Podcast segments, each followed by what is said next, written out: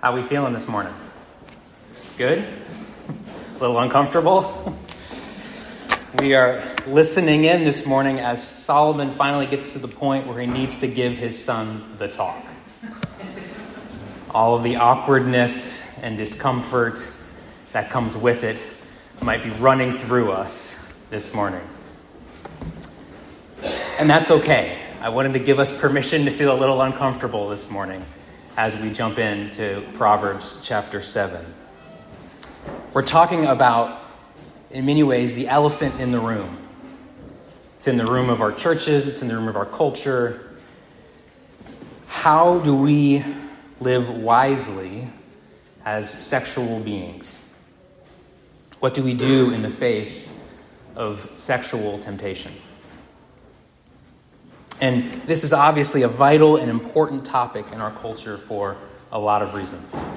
A Christian understanding of sex as a powerful, covenantal, and potentially procreative act reserved for marriage has never been easy to follow. But as society has progressed, we've only gotten more creative with our ways of straying from that ideal. We've made it easier to lust, to cheat, to objectify, to use and misuse sex. We've justified behaviors that leave us vulnerable, hurt, and degraded. The stats tell us that as a global community, we watch around 5 billion hours of pornography a year. And that's on one site. We've ended marriages for short term flings. We've debased the image of God in our brothers and sisters. Solomon, in an earlier passage on this topic, said, Don't even go down the road near that house. Well, what do you do if that house is in your pocket? When it comes to sexuality, we are swimming in a sea of broken mirrors that make it impossible to know up, down, left, right, or any way forward. So we need help. And I say we intentionally. It's important at the beginning of this talk to recognize that none of us are better than that fool in the street. That all of us are vulnerable to temptation. While this may have originally been a letter to a son, as the inspired word of God in our world today, it is a letter to all of us men and women, young and old, new Christian, and old Christian. None of us get this wholly right, and all of us live in a world now that places these temptations in front of us on a regular basis. So this morning, if you can relate, I want you to know that you're not alone. I want you to hear the words of Jesus again, just read in our gospel message I do not condemn you. Go and sin no more. Feelings of shame and condemnation won't help this situation. That just leads to isolation and self loathing and often greater destructive habits. Leave those feelings where they belong at the foot of the cross. They've been dealt with there. My hope this morning is that as God wills, if it is necessary, we might feel conviction. Conviction, not condemnation. Conviction leads to godly sorrow, to confession, to repentance, and onward to life. Conviction says, yes, we have erred and strayed from God's ways like lost sheep, but we have a shepherd who has come to seek us out. And we belong in the fold because of the finished work of Christ, no matter what we've done, what we've imagined, or what we've attempted. It is the Good Shepherd's voice that we want to listen to this morning not some shaming inner critic. And so, our goal this morning is to hear clearly this convicting word of God without shame or condemnation as it speak to, speaks to us through Proverbs chapter 7. We're going to walk through this chapter, and what I want to do is focus on the tactics of temptation that are presented here. Really trying to understand how this temptation works in a holistic way and as we do so, I believe it will reveal to us how, with God's help, we can be free. And so, as we pick up our text this morning, we're in, like I said, Proverbs chapter 7. And at this point in Proverbs, Solomon has already given warnings over and over again about the dangers of sexual temptation. He's addressed it a couple of different times, but now he does something a little different. He tells a parable. Like his poetry before this, Solomon once again wants to create an experience for the reader. He wants to bring us into the moment of temptation, to outline the tactics, and then to show us the horrible result. This is actually made clear by how Solomon positions himself in the parable. Solomon is sitting up in a window, removed and safe from any temptation. He is following his own advice in that way. And from that vantage point, metaphorically, he has a bird's eye view. He can see the whole thing unfold from beginning to end. He knows where this is going. What does he see first? It says, A young man lacking sense taking the road to her house in the twilight of the evening, at the time of night and darkness. How he's described early on, the young man doesn't seem to be intentionally seeking out this temptation, but he's making all the wrong choices if he wants to avoid it. He's not alert to the risks, in today's language, we might say he's aimlessly scrolling on his phone with no real dedication to what he will or won't watch, what he will or won't do. Over and over again, the book of Proverbs drives home our need to commit to pursuing wisdom. And here we see why. An aimlessness, a lack of direction, can lead us to places we don't want to go. And quickly, she appears. And what follows is a masterclass in understanding temptation, one that applies to all kinds of temptations, but especially to lust and sexual temptation. So we're going to break this down into three parts there's an appeal to pleasure, there's a justification, and then there's the capturing of the heart. So we'll start with pleasure. Throughout this passage, we see her appealing to the pleasure of the sexual act. This is most obvious. This is the most obvious part of a sexual temptation. She kisses him right as they meet. She promises Egyptian linen, myrrh, aloes, and cinnamon. She's describing a rich and luxurious experience, an evening filled with only the best things. And it's important here that we parse this out carefully. Pleasure is a part of this temptation, but the fact that this may be pleasurable is not why Christians call it bad. The Bible is not anti sex, nor is it anti pleasure. In fact, most of what she lists off can also be found in the Song of Songs, a book dedicated to the beauty of sex in its proper context. Pleasure is a good thing, a gift from God. Desiring sex, wanting pleasure, does not make you sinful. What Solomon is concerned about is the misuse of sexual pleasure. This pleasure is meant to unite two people to act as a sign of their commitment to one another. Here, it's being distorted for an evening that will end with the return of her husband. And so, what the action of sex is saying through the pleasure, that I am uniting with you in body and soul, is violently cut short in this passage. And this can do great harm spiritually and emotionally, as the indulgence of one night gives way to a spiritual famine. Solomon sees it, but the young man doesn't. And I don't think this is just because he's thinking with the wrong part of his body. The temptation includes within it an excuse, a workaround for any resistance he might have. And this leads us into what I'm calling the justification part of the temptation. There are two main ways she justifies the behavior. The first is creating a false sense of security. Her husband is away and will be away for a long time. The idea here is that no one will find out, no one will know. Perceived anonymity is one of the primary factors of pornography use today. And that seems to be what she's going for here as well. But Solomon sees a person looking out his window can tell what's going on. We're never as anonymous as we think we are. And so, this false sense of security might calm those fears, but the second part of the justification tackles any moral resistance he might have as well. In verse 14, she says, I had to offer sacrifices, and today I've paid my vows. This potentially references a meal that she has waiting at home that needs to be eaten soon. This was part of their practice after making a sacrifice, as they would eat the leftover meal that evening.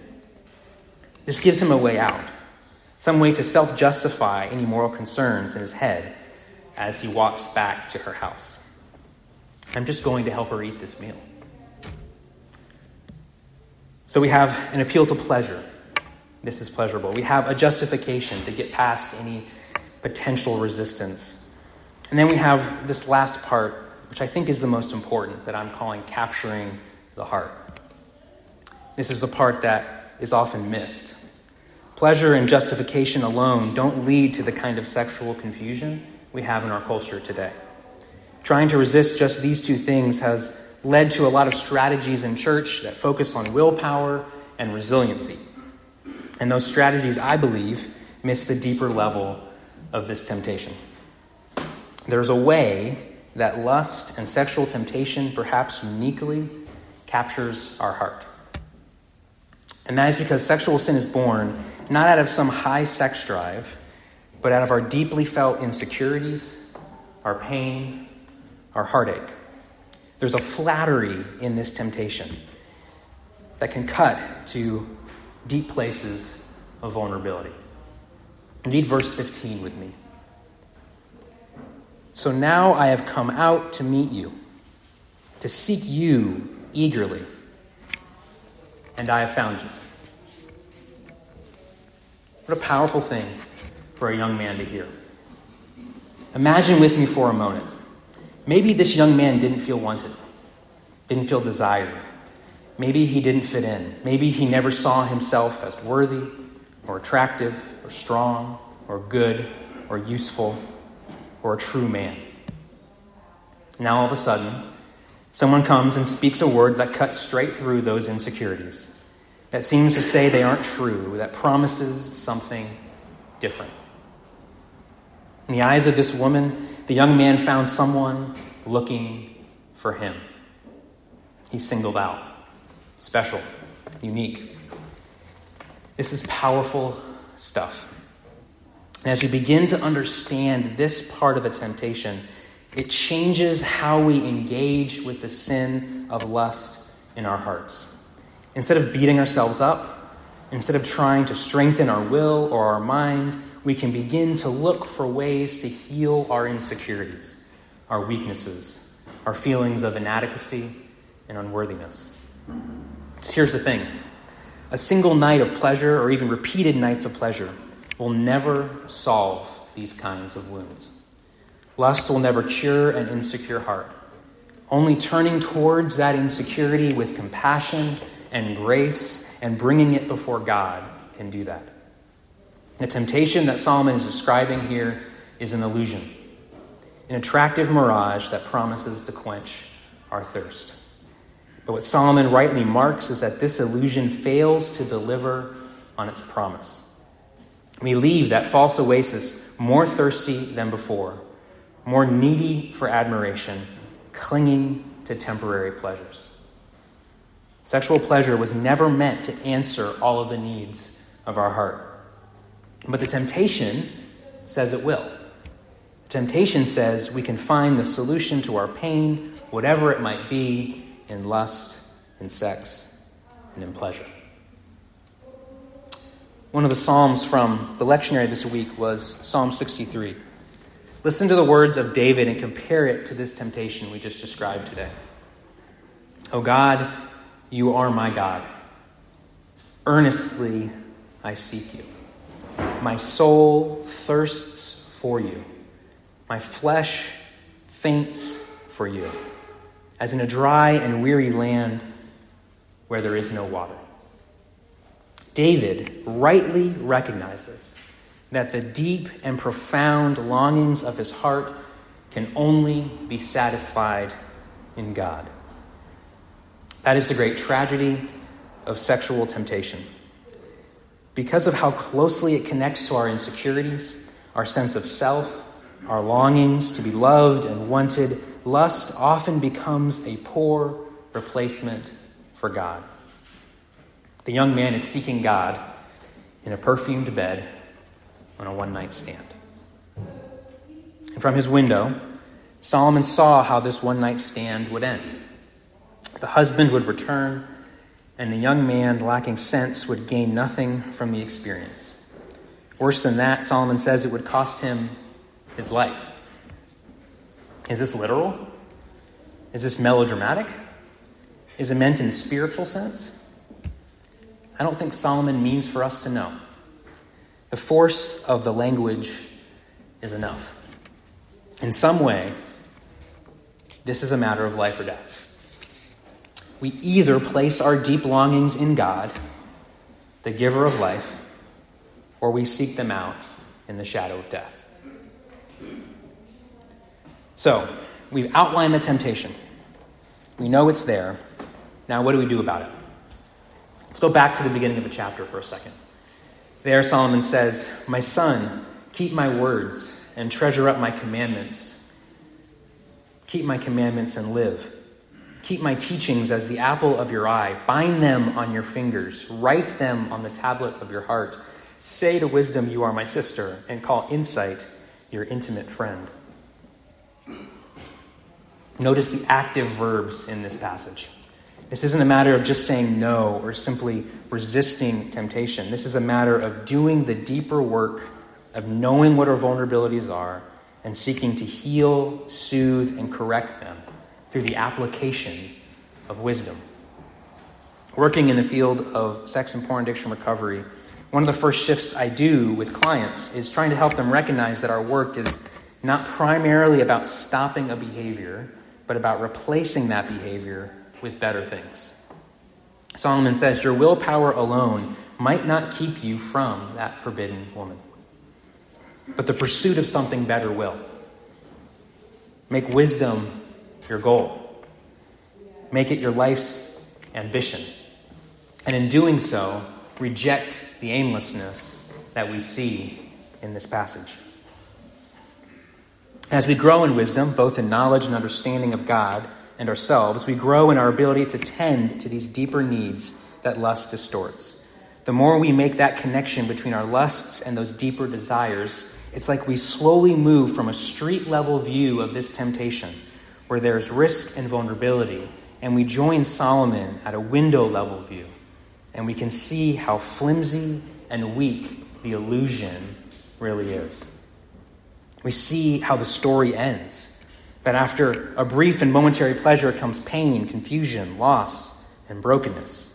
We can see that there are infinitely better ways to feel wanted and desired and connected. This is what Jesus has for you a maturity in Christ that recognizes and tends to our deepest needs. We can't do this alone. I love that Solomon uses relational language here.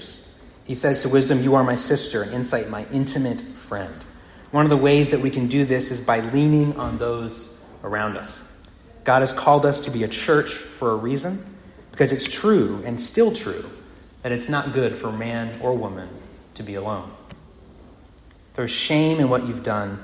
The only antidote is confession and vulnerability with a safe person there's discouragement, the antidote is a friend who can lift, help lift up your eyes to Christ's love and mercy again. If there's victory where there hasn't been before, we need friends to celebrate with. All of us need to hear in the voice of a friend, I do not condemn you. Go and sin no more. As usual, a 20 minute sermon only scratches the surface, but this morning I feel that more than usual. I would love to continue this conversation if there's interest. I would love for this church to be a place of healing from this kind of temptation and sin. I know it's possible. A few resources for us as we move forward. In the back, we have copies of two prayers that can be very helpful to reframe and reset our hearts and minds in the midst of a struggle. They come from a book called Every Moment Holy. Uh, and they're both very helpful in helping us to reframe our minds in those moments. Just a word on this, though prayer is not magic. These are not incantations that make the feelings go away. These are words that help us to be honest with God about what we are going through. They're words that help us go deeper into those places of insecurity, to enter into his presence and truly commune with the one who can truly satisfy. Used in that way, they can be immensely helpful. Two, we're creating uh, a text message based accountability group here at Redeemer for men and for women who might be struggling with this topic. If you have a need in this area, a need for more encouragement, accountability, and support, would you consider joining? This would be a place for live support, for a place where if you're struggling in the moment, you can come and ask for prayer and get an encouraging phone, phone call or response, or just read through the messages and other resources. The plan right now is to just have a once a week, uh, to have once a week have content posted on these groups for reflection and conversation. But beyond that, there's no time commitments beyond being willing to respond if someone asks for help or being willing to ask for help yourself. I'm still thinking through about what platform this would be on, but my hope is that it would be accessible to all. So if you want to join that, men, if you would please contact me at eric at redeemerraleigh.org. It's in the back of the bulletin. And women, if you are interested, please contact Deacon Teresa uh, at teresa at redeemerraleigh.org. Lastly, this doesn't need to be the end of this discussion. If you have questions or concerns about anything in this area, please feel free to email me as well. Maybe if I get enough questions, I can release them as a kind of Q&A, anonymously or with permission, obviously, from those asking questions. I don't want Redeemer to be a place where we're left alone to face the temptations that life throws at us, whether they be easy to talk about or not. I want Redeemer to be a place where we can face them together, a place where we can lift each other up in prayer and support, a place where we refuse to settle for anything less than wisdom from above. I want to end with this thought Solomon was considered the wisest person to ever live, but one greater than Solomon has come. And when he came, he spoke a different parable, one that I've referenced already in this sermon. He called himself the Great Shepherd. In this parable, Jesus didn't just sit at his window in a place of safety, sharing his wisdom. Instead, Jesus went out in search of his lost sheep. He left his place of safety. He came down into the street with us to stand with us in the midst of our temptations to empower us, to heal us, and ultimately to die for all the ways we get it wrong. He's with you now in the midst of your temptations, whatever they may be. May we know the comfort of his presence more and more each day. Amen.